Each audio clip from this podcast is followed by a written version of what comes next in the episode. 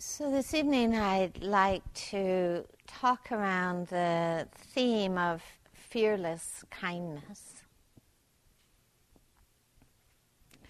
The Buddha firmly placed kindness as being the very foundation of spiritual awakening. He placed kindness as being the foundation for understanding, interconnectedness as the foundation of a noble life, place kindness as being the foundation of harmonious communities and relationships. He also spoke about kindness as being the very reason for our practice, the motivation that lies beneath all of our practice. That we sit, that we walk, that we breathe, that we pay attention out of kindness in the service of kindness. As a genuine commitment to the healing of suffering, of alienation, of struggle and conflict. Shantideva was a great poet of compassion and kindness, I would say. And to read you something from his book, or part of a book on the guide to the Bodhisattva way of life, adopting the spirit of awakening. He says, May I be a protector for those who are without protectors, a guide for travelers, and a boat, a bridge, and a ship for those who wish to cross over. May I be a lamp for those who seek light, a bed for those who seek rest, and may I be a servant for all beings who desire a servant. To all sentient beings, may I be a wish fulfilling gem, a vase of good fortune, a great medication, a wish fulfilling tree. Just as earth and other elements are useful in various ways to innumerable sentient beings dwelling through infinite space, so may I be, in various ways, a source of life for the sentient beings present throughout space until they are all liberated. The Dalai Lama once asked about his faith. He said, My religion is kindness. And when we think about kindness or reflect upon kindness, I'm sure we can all remember moments in our life when our own hearts have softened and we find ourselves reaching out to touch, to console, to support another person in distress with all the kindness that we are able to muster in those moments. I'm sure if we reflect on it, we can all remember many moments in our lives of kindness that we have received from others a supportive friend in times of distress, generosity in times of anxiety, love in times of desolation. We have all known and been shown kindness in our lives, perhaps not as much as we would wish for, but I think it is no stranger to us. And I, I, feel that one of the part of the great genius of the Buddha is that he's very, very inclined to build upon that which we already know, to build upon that which we have already glimpsed, rather than introducing some concept or quality that we have no idea what is being talked about. When we speak about kindness or cultivating kindness, I think we all know or have tasted kindness at some point. Now, I feel that, that, that, we are often very drawn to the receptive, the gentle face of kindness, as you often see um, uh, manifested in many of the statues of Kuan Yin, the Bodhisattva of compassion where the face is very often gentle, very, very receiving, very soft. But there is another face of kindness, and I think it is the face of fearlessness. And if you look through the Chinese tradition, it, there are many times when Kuan Yin has been portrayed as an armed warrior, you know, armed with shield and crossbows and arrows. The face of fearlessness. It is about the courage of kindness, the courage that allows us to be upright and present in the face of suffering and pain. It's about the courage that we're asked to find to that allows us to meet the inevitable moments of, of conflict and loss and desolation that are part of our lives, that in many ways are really part of being human. It is the fearless kindness that rescues us from despair, that keeps us showing up for the present with a heart of calmness the mind that can focus, even in the face of the seeming impossible. I want to orient this talk tonight around a poem that some of you will be very, very familiar with by Naomi Shihab Nye called Kindness. Before you know what kindness really is, you must lose things, feel the future dissolve in a moment, like salt in a weakened broth.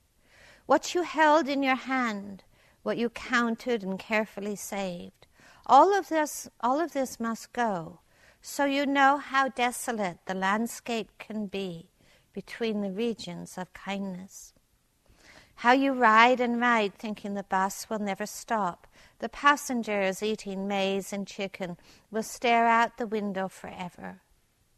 Before you learn the tender gravity of kindness, you must travel where the Indian in a white poncho lies dead by the side of the road. You must see how this could be you, how he too was someone who journeyed through the night with plans and the simple breath that kept him alive. Before you know kindness is the deepest thing inside, you must know sorrow as the other deepest thing. You must wake up with sorrow. You must speak to it till your voice catches the thread of all sorrows and you see the size of the cloth. Then it is only kindness that makes sense anymore. Only kindness that ties your shoes and sends you out into the day to mail letters and purchase bread. Only kindness that raises its head from the crowd of the world to say, It is I you have been looking for and then goes with you everywhere like a shadow or a friend. I think this poem speaks so eloquently to the fearless kindness we are asked to find in our own hearts.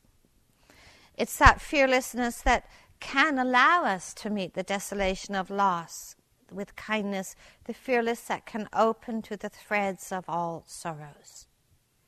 The fearlessness that allows us to see ourselves in the eyes of a stranger and to know that they live as we do, with hopes and plans, and never knowing when our world will crumble the fearlessness that allows our hearts to open instead of resorting to defense and protectiveness. Beneath the sophistication of Buddhist teaching lies the simplicity of kindness. But of course, it is not just the Buddhist tradition that so holds this at its heart. It's not as if Buddhism has a copyright on kindness. If you look even at the, the, the newer sciences, the neuroscientific research, that is discovering that kindness is as essential to the well being of our hearts as nutrition is to our bodies. The Buddha very much taught kindness as courage, as the healer of fear. In the early days of his teaching, the Buddha recognized fear as being one of the primary causes of sorrow and struggle. And fear has many manifestations. Aversion is said to be the same as fear. Resistance, judgment, despair, ill will, if we look into them closely, we see how much fear is really at their heart.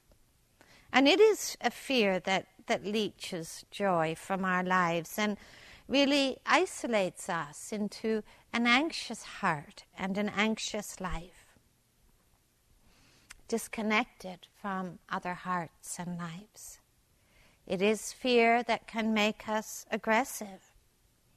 In the early days of the Buddhist teaching, when monks and nuns would go off into jungles and forests to practice, you know, they didn't have meditation centers. they didn't have monasteries. They had jungles with tigers and uh, you know, all kinds of things, you know, no shelters.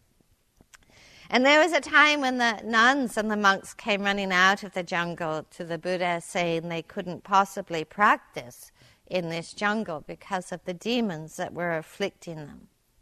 And in this story, the demons are not literal or external demons, but I suspect were very much the demons of anxiety and fear and self protection and doubt that lived in the hearts of the nuns and monks. And the Buddha knew this.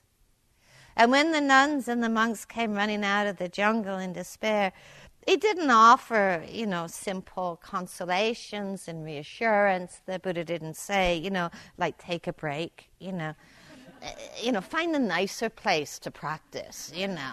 Never mind this stuff, you know, we'll, we'll fix it. Instead, the Buddha spoke about kindness and he spoke about the fearless kindness that could conquer all demons. Now, when we hear these stories, you know, we very much need to hear them as teaching stories, and we very much need to translate them into our own story and our own experience. What are the demons we flee from? There may be a very long list. It may be the discomfort of our bodies maybe the discomfort of our minds, it may be difficult people, difficult situations, it may be memories from our past. We may flee from the demons of not getting what we want or the demon of feeling not in control. We may flee from illness that we have made into a demon or loss. And what happens when we fear? I think this, when we flee, I think this is so important for us to understand what happens when fear governs our heart. It's actually very simple what ha- happens. We become more inclined to be fearful. We become more inclined to be fearful. And it is if our world gets a little bit smaller each time we flee. Our sense of possibility, our sense of confidence shrinks a little bit each time we flee. Now, the fearlessness of kindness is not suggesting a kind of, you know, macho pose of overcoming, you know, suppressing, surmounting, nothing like that. The fearlessness of kindness also doesn't mean the absence of fear. But I think the fearlessness of kindness, the fearless kindness, is deeply knowing there is something else that is far more important than fear. What is more important than fear? Sense of vision, sense of possibility, compassion, generosity, connectedness, inner freedom. And I think when we know this deeply, we also, I think, probably can all acknowledge that fearlessness is not developed in the most idyllic, pleasant, and undisturbed moments of our lives. Isn't it easy then to be fearless? Nothing is bothering us. But fearlessness is developed and nurtured actually in the midst of fear, the places where kindness so easily disappear. I think kindness and fearlessness begins with opening to and acknowledging the fears that do rise in our hearts. Yet finding the willingness because we know there is something more important. The willingness to approach our fears with tenderness and kindness instead of avoidance, because avoidance is just feeding. But learning what it means to be curious about fear the landscape of fear, to understand the ways we can be governed by fear, and to understand that being governed by fear in every moment is to undermine confidence and freedom. I think fearlessness is a lot about learning just to be still, to be steadfast in the face of fear, and loosen, and in doing that, loosening the hold that fear has on our hearts.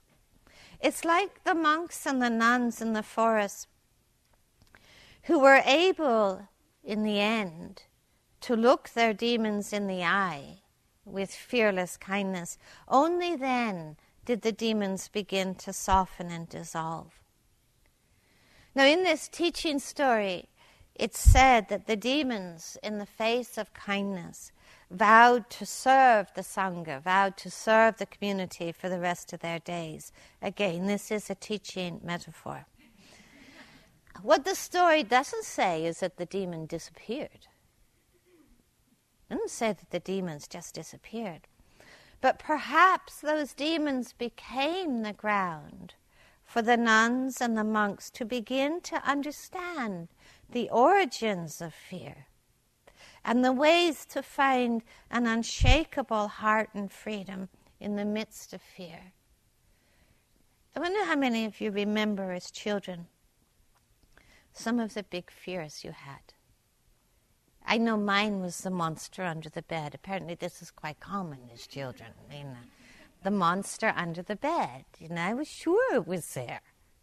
You know, every night and you know, I remember my my mother, you know, telling me and consoling me and reassuring me, and when that didn't work, scolding me, and that never made the monster disappear. Hmm?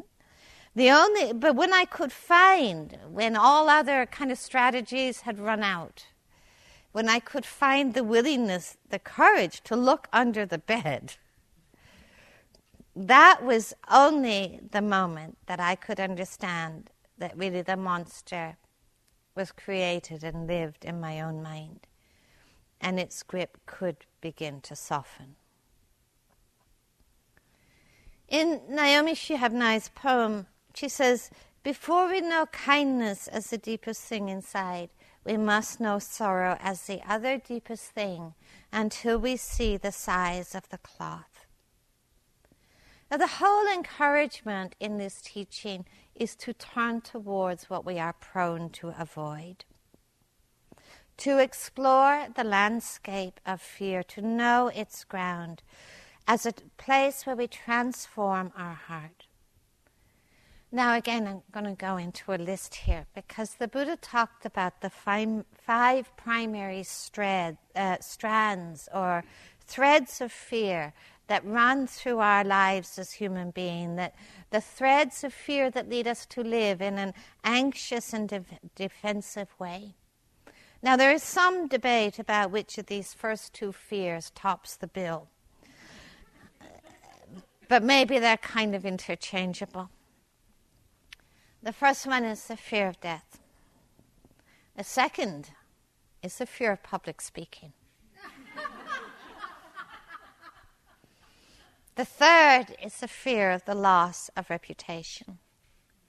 The fourth is the fear of not having enough. And the fifth is the fear of unusual mind states or emotions. Pretty much covers the territory, doesn't it? Might be a few more we could add, but you know, they're probably woven into these. So I want to look at these. Let's return first to one of the verses in her poems. Before you learn the tender gravity of kindness, you must travel where the Indian in a white poncho lies dead by the side of the road. You must know how this could be you, how he too was someone who journeyed through the night with plans and the simple breath that kept him alive.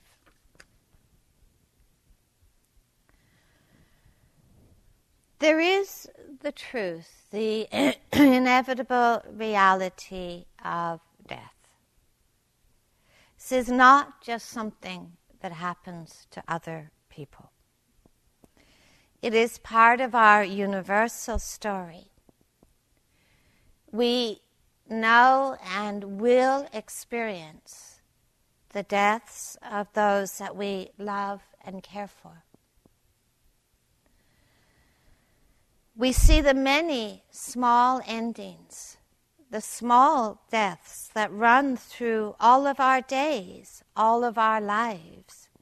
In reality, if we look at anything at all that we have, that we treasure, that we depend upon, that we crave for, anything at all that we call our own, it is if it is appearing with the message on it.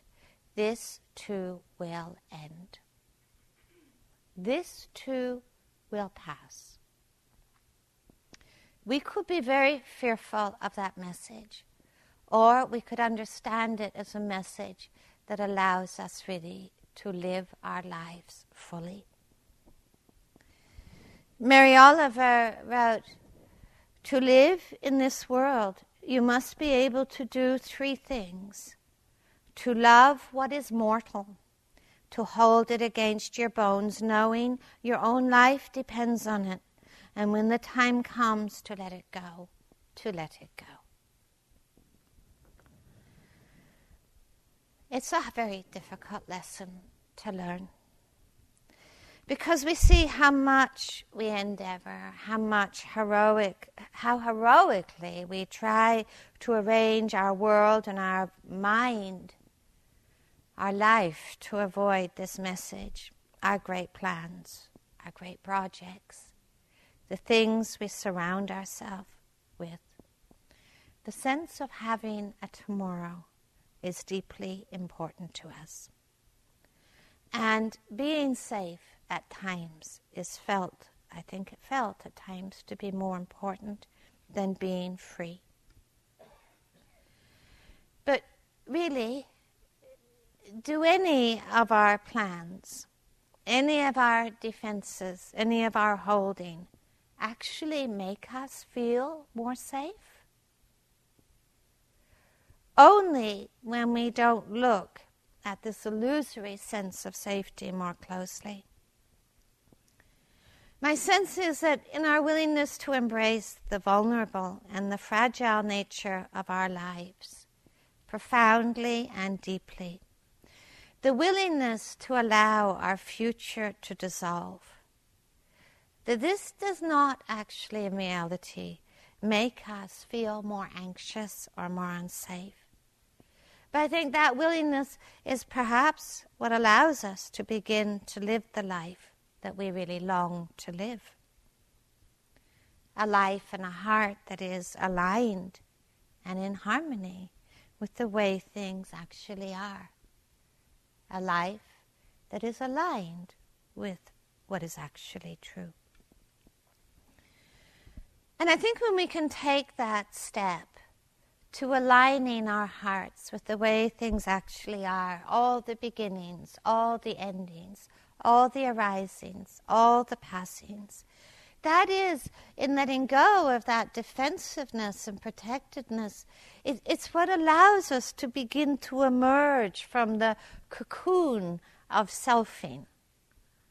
The cocoon of selfing that is always dividing the world into me and you, me and the world, me and them. It's, it's perhaps when we begin to emerge from that cocoon of selfing that is so built upon defensiveness and protectedness that we really begin to taste a little bit of our essential interconnectedness. it is a sense, that sense of interconnectedness is something that fear destroys. But that sense of interconnectedness is, in truth, the mother of all kindness. And perhaps we do this as a practice. You know, perhaps we begin to notice and to embrace all the small endings in our day. The passing of the sound of the bell, the ending of a breath, the changing of a sensation, the endings of all our experiences in the day, of lunch, of, of tea, the ending of a thought. Perhaps we begin to see the beginnings and the endings of the lovely and the unlovely. And maybe as we do that, we can begin to find a little bit more ease to, to start to put down all those arguments that say, this shouldn't be happening. Yeah? This shouldn't happen to me. This shouldn't be happening. Perhaps in putting down that fear and anxiety, we, we start to learn what it means to be upright and poised and rooted in understanding. We begin to taste freedom and the freedom of not being bound by conditions and the freedom of not being any longer afraid of loss. It doesn't mean that loss isn't sad. Loss is deeply sad. Loss is grievous. But we maybe don't need to be afraid of loss. You know, in reality, although we don't put this in our advertising, everything we are doing here, everything we do on a cushion, everything we do on a walking path, is actually learning how to die because it's about learning how to let go, about how to surrender that fear and anxiety that keeps us holding and the holding making us more and more tight and anxious. It's like we can ride and ride and stare out of the window thinking the bus will never stop. Or we can wake up and know that the bus will indeed stop and that there is something more important than fear. There is love, there is freedom, there is kindness. We can look at the person lying dead by the side of the road and knowing that could be you, it could be me, and then we know, we deeply know that kindness and connectedness is the only thing that makes sense anymore. The fear of public speaking. People sometimes feel bemused by this one. Uh, there was a whole research project done at Harvard University that actually really did put it as number one. That this was far more fearful to people than dying. I sometimes wonder why it's on this list. Well, I could invite you to come up here, take the microphone, and, you know, give the talk. Is that an entirely neutral experience for you?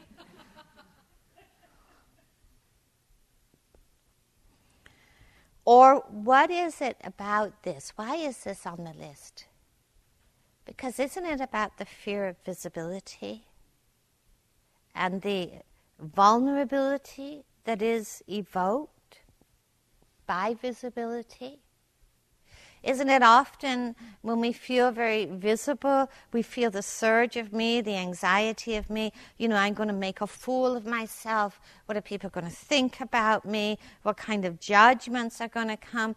Of course, a lot of people retreat from this, but I have to say, in my experience, when I've offered this, I have had one or two people charge up, seize the microphone with gusto, and, and refuse to relinquish it. You know, it's either. I don't think that necessarily means they're less fearful, but it's a different kind of surge of selfing. Hmm?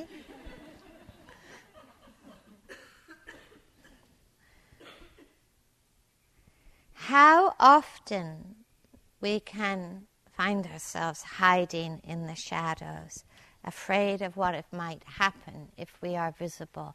Now, I have to say that in some people's lives, in abusive situations, that has actually been a way of saving their lives. So I don't want to say that that's always, you know, something terrible. Sometimes it has been, for some people, many women, a survival mechanism. But how often, when it's not a survival mechanism, that it still feels like a survival mechanism. That we take on the cloak of invisibility out of fear, the fear of being judged, imagining the disapproval, the belittlement that could come our way if we simply step forward to express what we feel to be true. I would encourage you. I mean, I personally have been so inspired in my own life and my own practice by the people I've so admired in the past and the present who've taken that step into visibility to actually speak what they feel to be true in situations that often have been deeply unsupportive whether it's Martin Luther King or Aung San Suu Kyi, people who are steadfast in what they know to be true.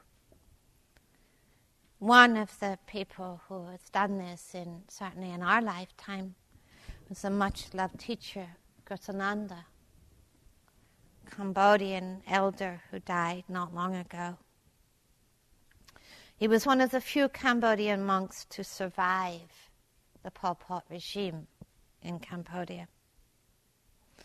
And he returned to Cambodia after all of that terrible genocide. And he opened a Buddhist temple in a barren refugee camp of the Khmer, Khmer Rouge communists. There were 50,000 villagers who'd become communists at gunpoint and had now fled the devastation to camps on the Thai border. In this camp, the underground Khmer Rouge camp leaders threatened to kill anyone who would go to the temple. Yet on its opening day, more than 20,000 people crowded into the dusty square for the ceremony. There were sad remnants of families an uncle with two nieces, a mother with only one of three children. The schools had been burned, the villages destroyed, and in nearly every family, members had been killed or ripped away. I wondered what he could say to people who had suffered so greatly. Mahaghosananda began the service with the traditional chants that had permeated village life for a thousand years. Though these words had been silenced for eight years of war and the temples destroyed, they remained in the hearts of the people who had known as much sorrow and injustice as any on earth.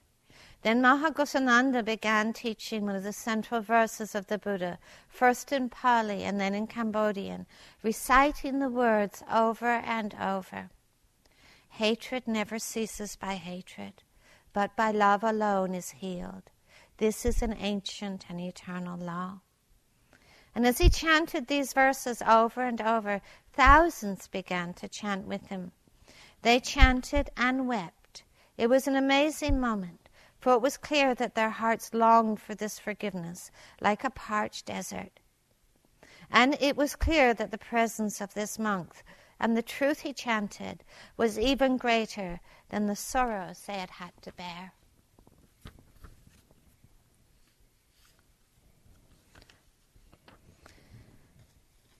There is again, I think, something much more deeply important and valuable than the illusory protection and safeguard offered by invisibility.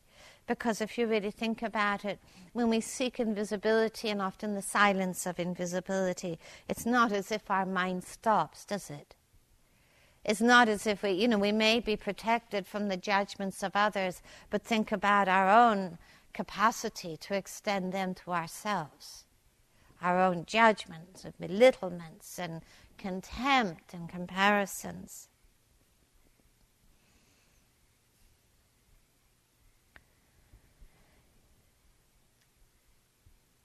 Looking at this sphere of visibility, of visibility, coming out, coming into visibility is really about finding our voice, finding a way of being in the world where everything that we do and say, every choice we make, articulates and embodies what we truly value, what we feel to be true.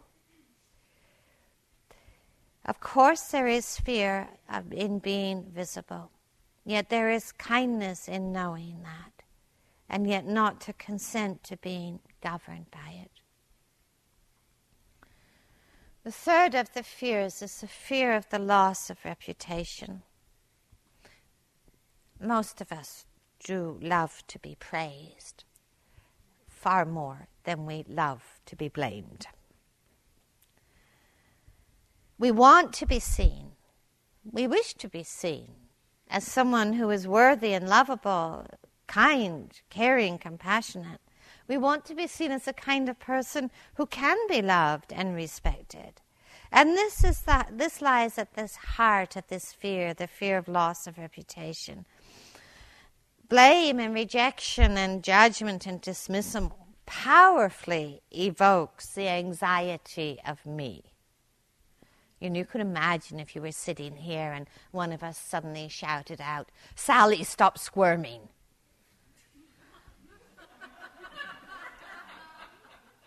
You know, you could imagine that. I mean, what would that be? Like, you know, think, oh, yeah, it's fine, it's cool. You know, uh, somebody's just got their thoughts, you know. Or would you feel that powerful surge of, oh, you know, I'm, I'm wrong, I'm, I'm unacceptable, I'm, you know, unworthy, I'm, I'm unlovable? Probably would.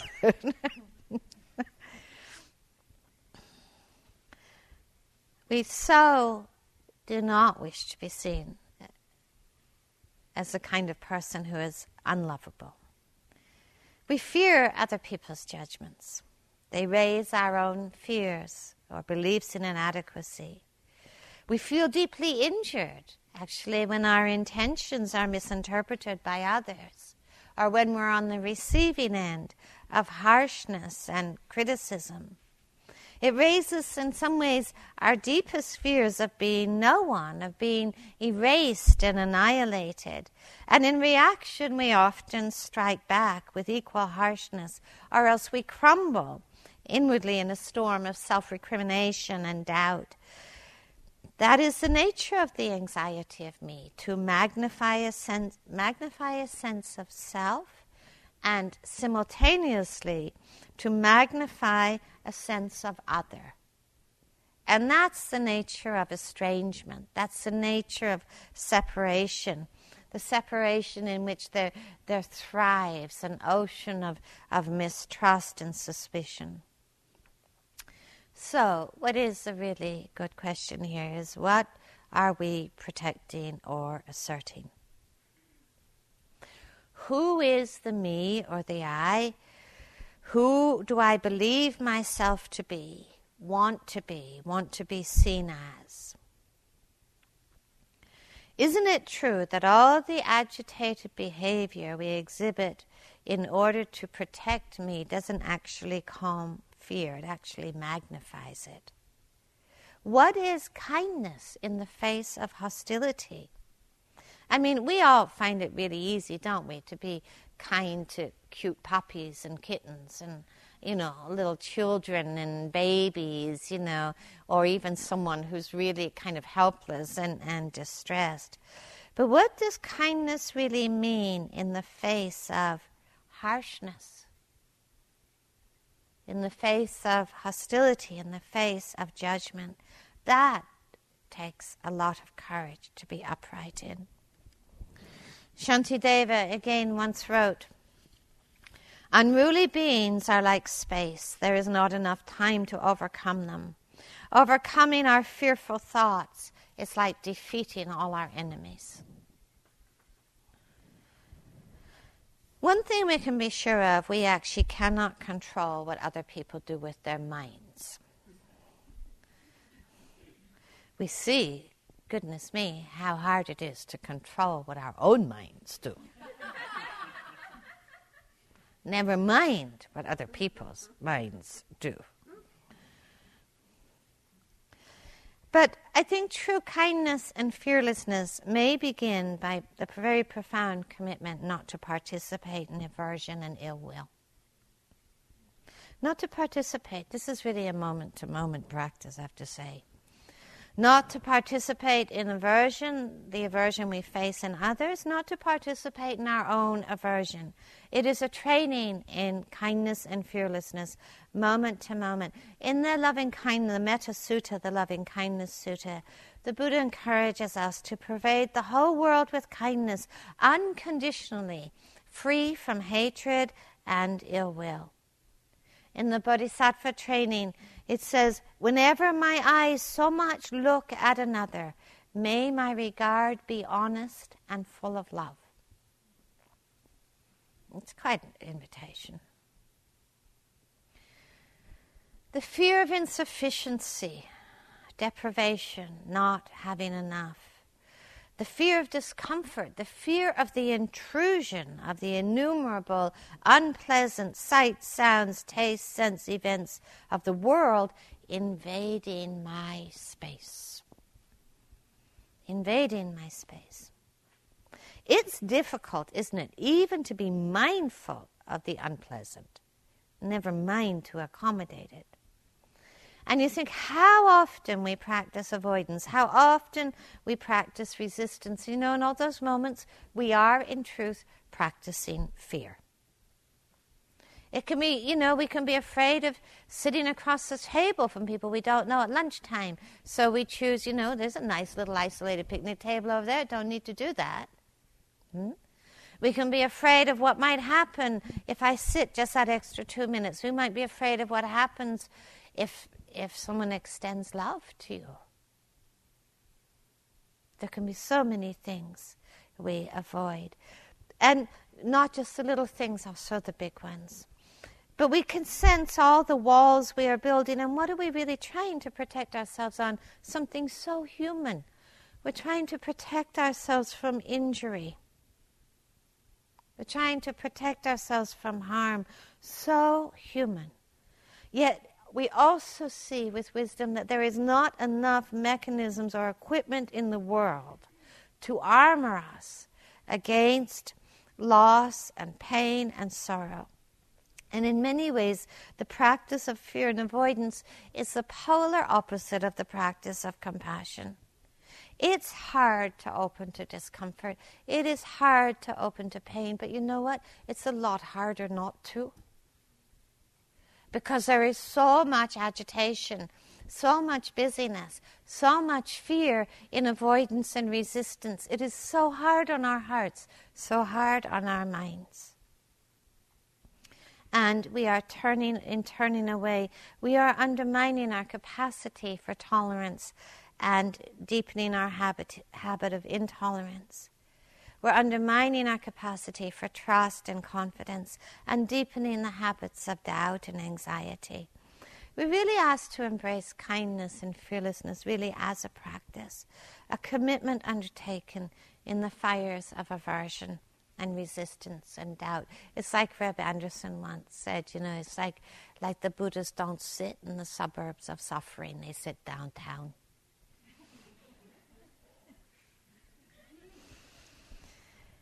The last of the fears in this list is the fear of unusual mind states and emotions. Well, you know, sitting here over these days, you might actually feel like a lot of your mind states are pretty unusual in the sense that they seem to come unbidden, don't they? I mean, you don't get up in the morning, think it's a great day to be aversive, you know, great day to be judgmental. I mean, it's a great day to be intolerant. I mean, you don't come into a city and think, fantastic, I think I'll just sink in despair. You know, they just uh, seem to just come unbidden, don't they? Some of the very difficult ones depression, rage, envy, anxiety very rarely welcome. The more extreme emotions and mind states are, come to, you know, the fear of losing our mind, the fear of being insane, having a mind that is completely beyond our control. I think, given for most of us, when we've seen just how chaotic and uncontrollable and disorderly our minds can be, this seems like a pretty rational fear. But fear, too, is a state of mind. Fear is also a state of mind. Fear is also an emotion. And in some ways, it's pretty much the primary default mechanism of the sense of self. When endeavoring to push away or to avoid difficult mind states with fear and dislike, it's very easy to forget that our mind and our heart is as deserving of kindness and compassion as anything else we could meet in this life. There is something so fearless in what you are doing here, in learning to open and to meet your own mind with kindness, with softness, with courage. The heart of this path is very much about knowing the mind with mindfulness, befriending the mind, and liberating the mind, the heart. Just as in the discourse, the metta discourse, the Buddha speaks about the kindness and the courage of a mother protecting her only child. We need to protect our own minds, our own hearts, not with defensiveness and with anxiety, but protecting our own minds and heart with that which truly protects our own minds and hearts kindness compassion, fearlessness. Fear can wear many, many different faces, but when we distill them down, we see this very natural underlying fear of the fear of injury, the fear of hurt. And this is something that so needs to be embraced with kindness and compassion. Anxiety doesn't serve us well. Anxiety keeps us busy, and the anxiety that we try to use to protect ourselves is the same anxiety that makes us suffer. And what are we protecting? It's a very good question to take with us through the day. To find the willingness to be upright and compassionate in the face of fear we really do begin to see how this anxiety of me can begin to soften, can begin to fall away. In the uprightness of compassion, we see the walls begin to crumble. And we understand a much deeper, much more important place to value, to commit to, which is really the freedom of our own hearts. Like to end with the last verse from this poem. Then it is only kindness that makes sense anymore. Only kindness that ties your shoes and sends you out into the day to mail letters and purchase bread. Only kindness that raises its head from the crowd of the world to say, It is I you have been looking for, and then goes with you everywhere like a shadow or a friend. If we could just sit together just for a moment.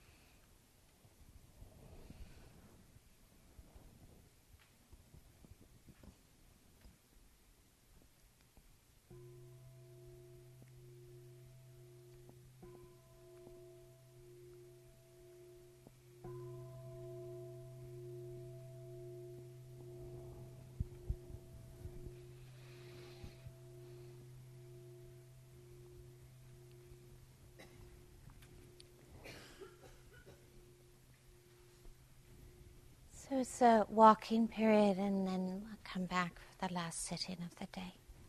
Thank you. Thank you for listening. To learn how you can support the teachers and Dharma Seed, please visit dharmaseed.org slash donate.